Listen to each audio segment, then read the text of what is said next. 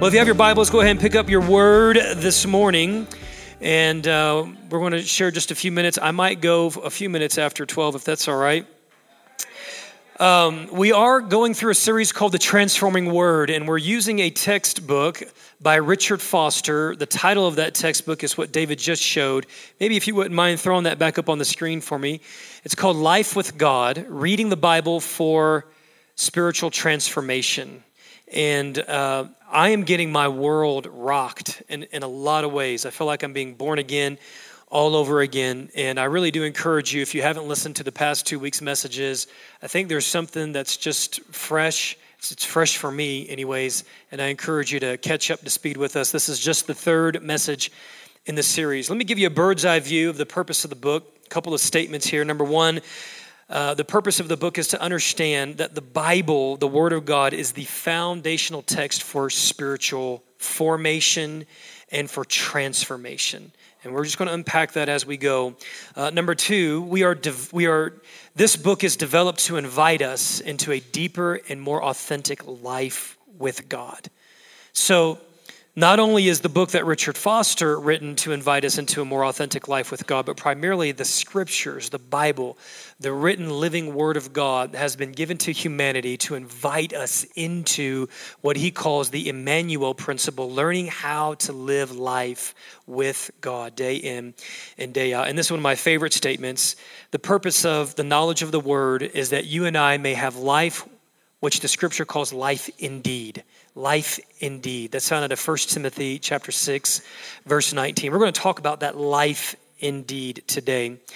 And so that we may be also invited into ongoing discipleship to Jesus in such a way that our hearts and minds are progressively transformed into the very heart and the very mind of God.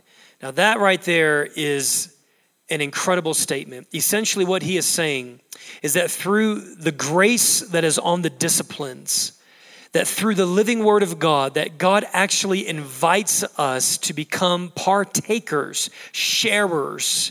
He invites us to join in the very character, in the very mindset, in the very thought processes of God Himself. Talk about living a supernatural, spiritual life. God invites us to join His very nature. And he does that, part of the way he does that is by inviting us to himself through his words. All right, let's just let's just run. Let's set the track and let's run. I'm taking this actually out of the preface of the book, and there's a section in the preface called The Hidden Reservoir. Let me make a couple of statements. It says, As we allow the scripture to lead us into the process of transformation, we discover that it is not a matter of simply religious beliefs and behavior. See, if we're not careful, church and Christianity and life and faith will reduce that to having the right beliefs, so moralism, or having the right behaviors, so external religious uh, actions. And, and, if we're, and honestly, those things produce death. Those things are hollow and they're, they're shallow, they're empty. And I think there's an entire generation, young and old, that is revolting from simple moralism and good works. I think there are people on the earth that have been hanging out in church structures for years that are hungry for life and they're hungry for the life of God. It says, We are entering into this dynamic, pulsating life of God. Now, there's two types of life in the scriptures there's the physical life, indicated by the word in the Greek called bios, where we get the word biology, and there's spiritual life, and that word is called zoe. So, two types of life. Very simple. There's a biological, physical, natural, human life, and then there's what we call zoe. Zoe is a fascinating word. Zoe is what God injected into your very being that translated you out of darkness and put you into light. Zoe is the reason why Jesus came. Zoe is the thing that pushes back against demonic forces of the enemy that try to rob you of life. Zoe is the God kind of life. It is the God quality of life. It's the essence and the nature of who God is. It's not just biological life like an animal or a plant has, it is that part of God that makes him completely God. It's Zoe. Spiritual, eternal life And we all know the scripture, we can quote it pretty well. Most of us can here. John 10 10, Jesus says, The thief comes to steal and to kill and to destroy. That is his purpose. That is his mission statement. He's happier when marriages are ruined. He is happier and satisfied when children become wayward and get involved with things that destroy their lives. He's happier when churches implode and they're filled with demonic spirits of division and lethargy. But Jesus says, I have come the reason why I have come is so that you may enjoy and experience and be baptized into the God quality of life, so that the, the red matter of eternal life infiltrates your thinking, it infiltrates your joy, it infiltrates your emotions, and produces the very nature of God inside of you as a human. It's a miracle. It's a miracle. The God quality Zoe life entering into us is a miracle. Now, there's also two types of death there is a physical death and there's a spiritual death. So, two types of life bios, natural, physical life, Zoe, eternal, spiritual, God quality of life, two types of death. Physical death. Scripture says in Hebrews 9, I believe it's Hebrews 9 27, it says, It is appointed unto man once to die, and then after this, the judgment. So every one of us will experience uh, death physically. Every single human person will experience physical death. Now, the thing that we're concerned about here is that other type of death, and that's called a spiritual death. Turn with me, if you would, to Genesis, and we're going to. I don't, I don't really have the time to do this justice, so I'm going to gloss over this. I'm going to talk with you about this death and this life and the purpose of that is to help us understand that in the words of God, there is, we find the life of God in the words of God. So the thesis today is very simple. The thesis, very simply, is, is in the written word of God, we discover the living life of God to the degree that the words of God bring us to God Himself. So we never want the words of God to be a substitute for God. We want the words of God to lead us into the heart of God where we find life.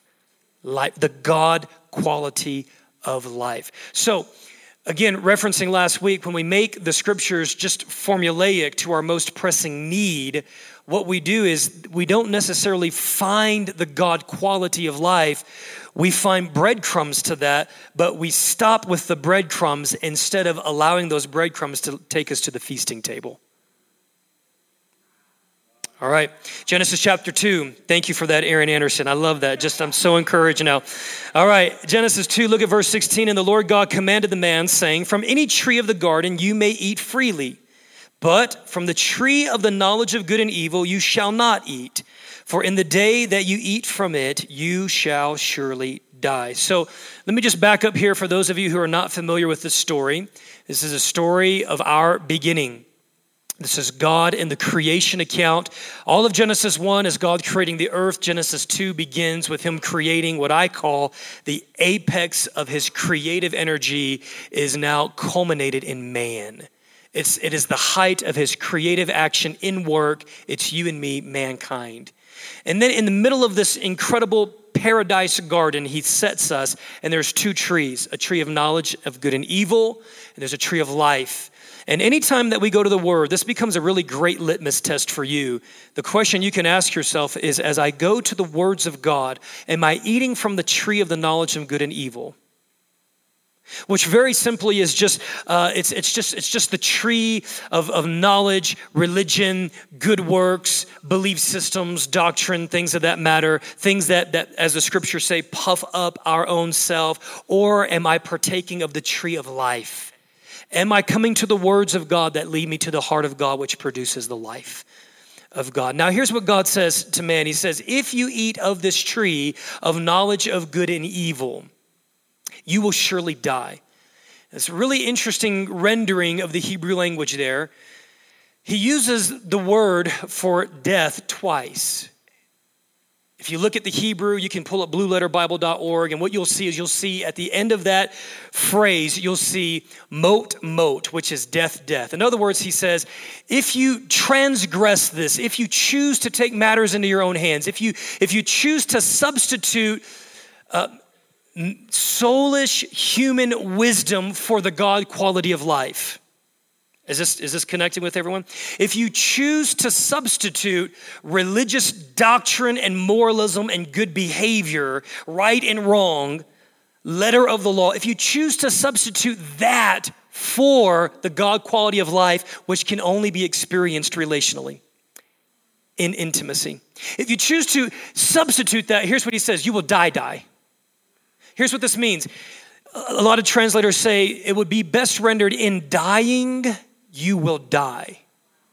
In other words, in, in you will you will release into your physical man death, which will be dying. But you will also immediately, because you're cut off from the life source, in dying, you will certainly die. So physically, you are dying. Spiritually, you're dead the moment you are disconnected from God. That's what God was communicating to Adam. Now, it's really interesting. I've never seen this before. Look with me at Genesis 3. We'll begin in verse 1. Now, the serpent was more crafty than any beast of the field which the Lord God had made. And he said to the woman, Indeed, has God said, You shall not eat from any tree of the garden. And the woman said to the serpent, From the fruit of the trees of the garden we may eat. But from the fruit of the tree, which is in the middle of the garden, God has said, You shall not eat from it or touch it. She added that lest you die. Lest you die. Now, she didn't say, die, die. All she simply recounted back to the serpent was, God said that if I touch this tree, that I'm going to fall down dead. That's, that's essentially what she was communicating. That's not what God said. God was saying, You don't understand the implications of disobedience.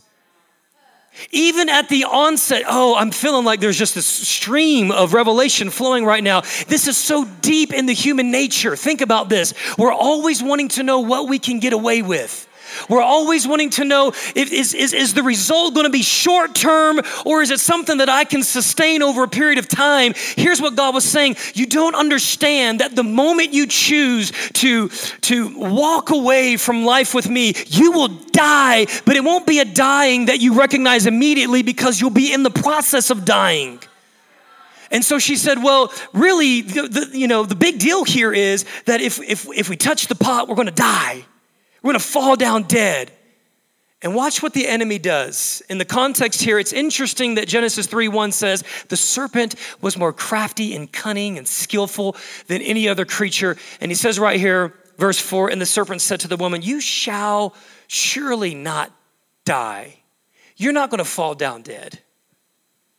What he, what he withheld from her, what he withheld, because he knew what God said, what he withheld from her was that, yes, you will experience death.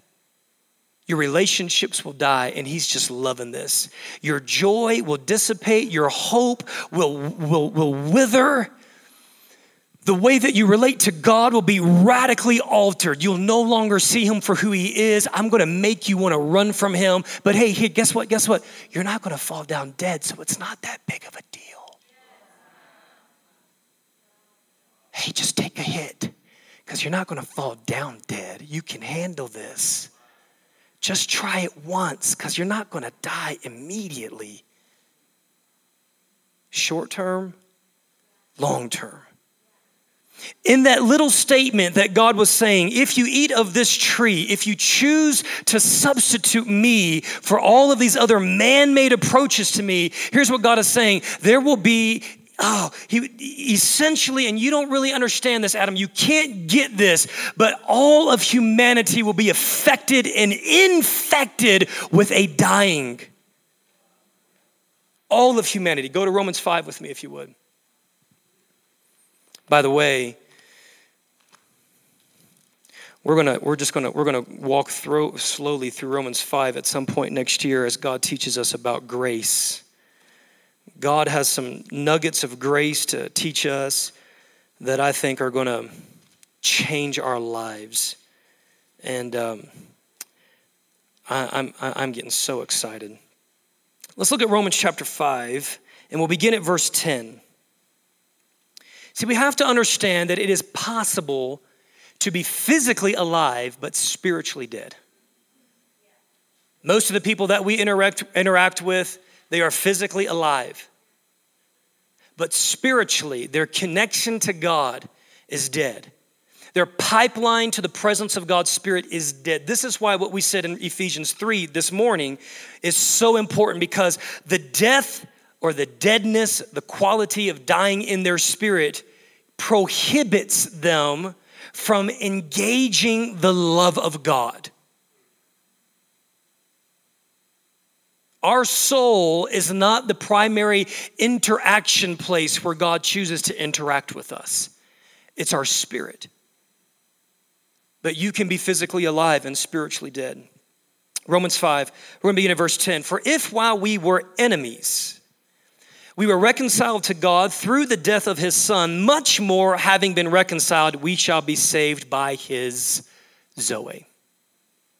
How are we saved? We are saved by the God quality of life. Let's just keep reading verse 12. Therefore, just as through one man sin entered the world, who is that one man?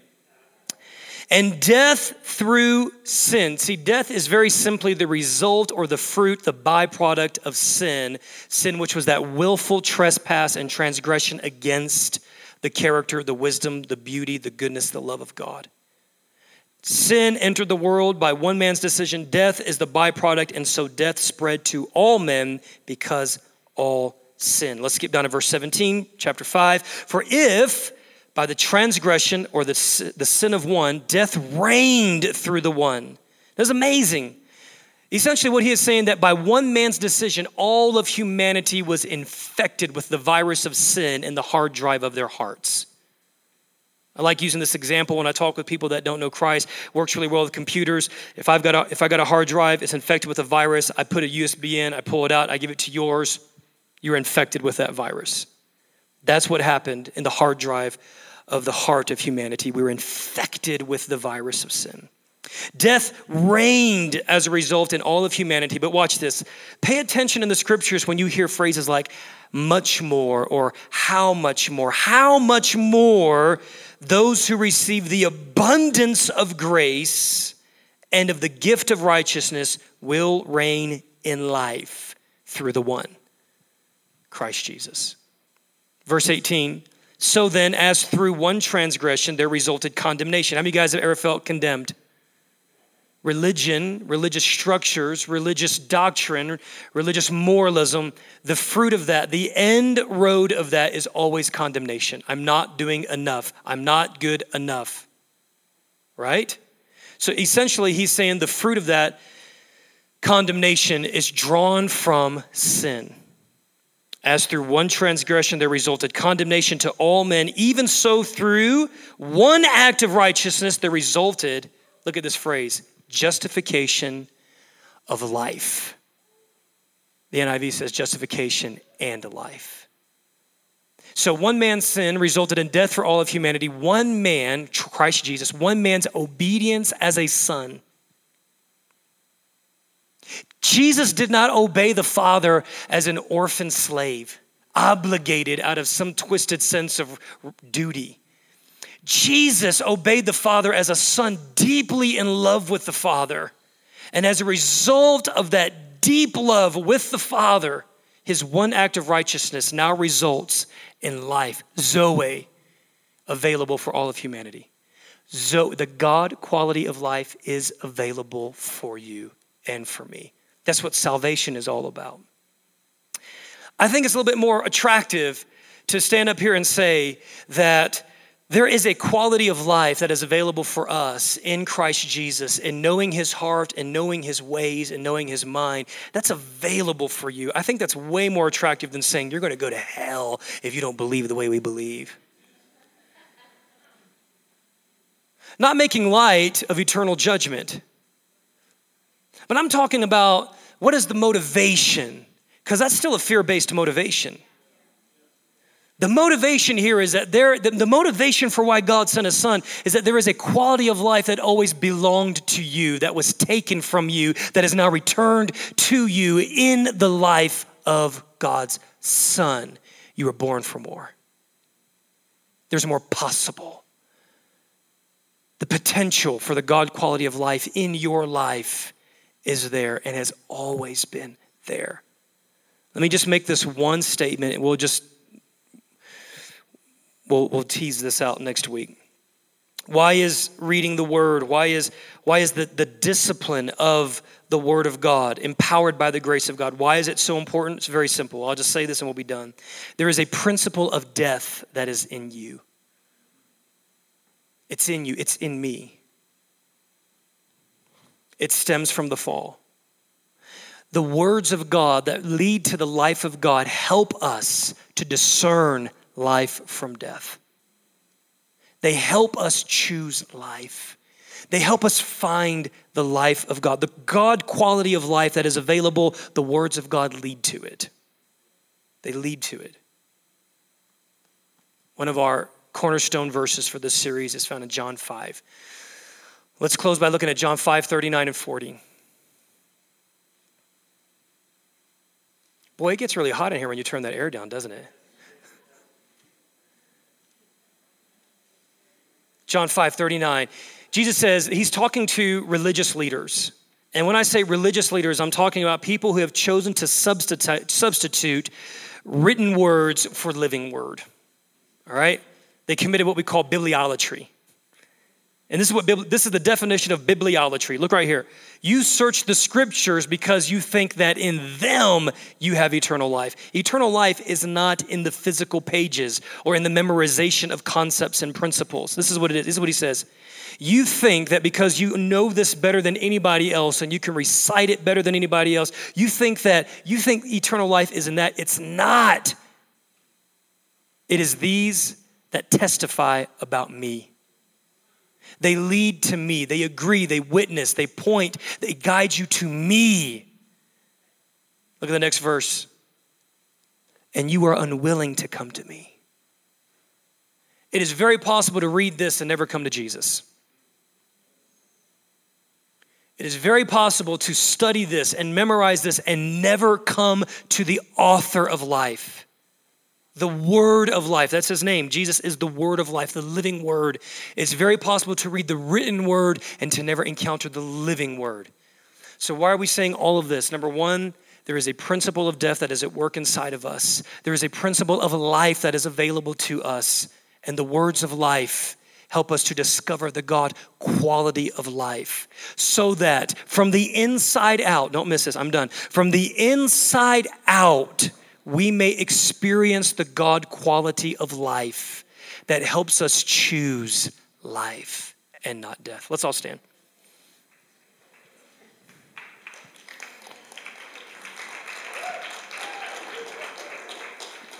I think I had like five closes there.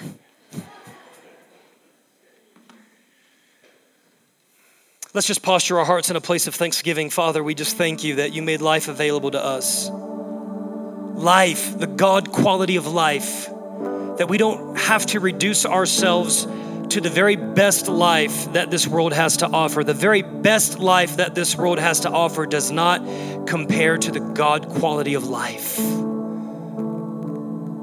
The quality of life that comes from living in love with you and knowing your voice and experiencing your heart pulsating within our very being, God.